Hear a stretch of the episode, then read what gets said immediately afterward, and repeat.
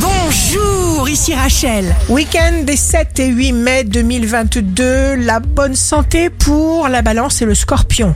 Vous pourrez compter sur un ami qui sera là rien que pour vous et qui vous encouragera, qui vous coachera et qui vous révélera toute la beauté qui est déjà en vous.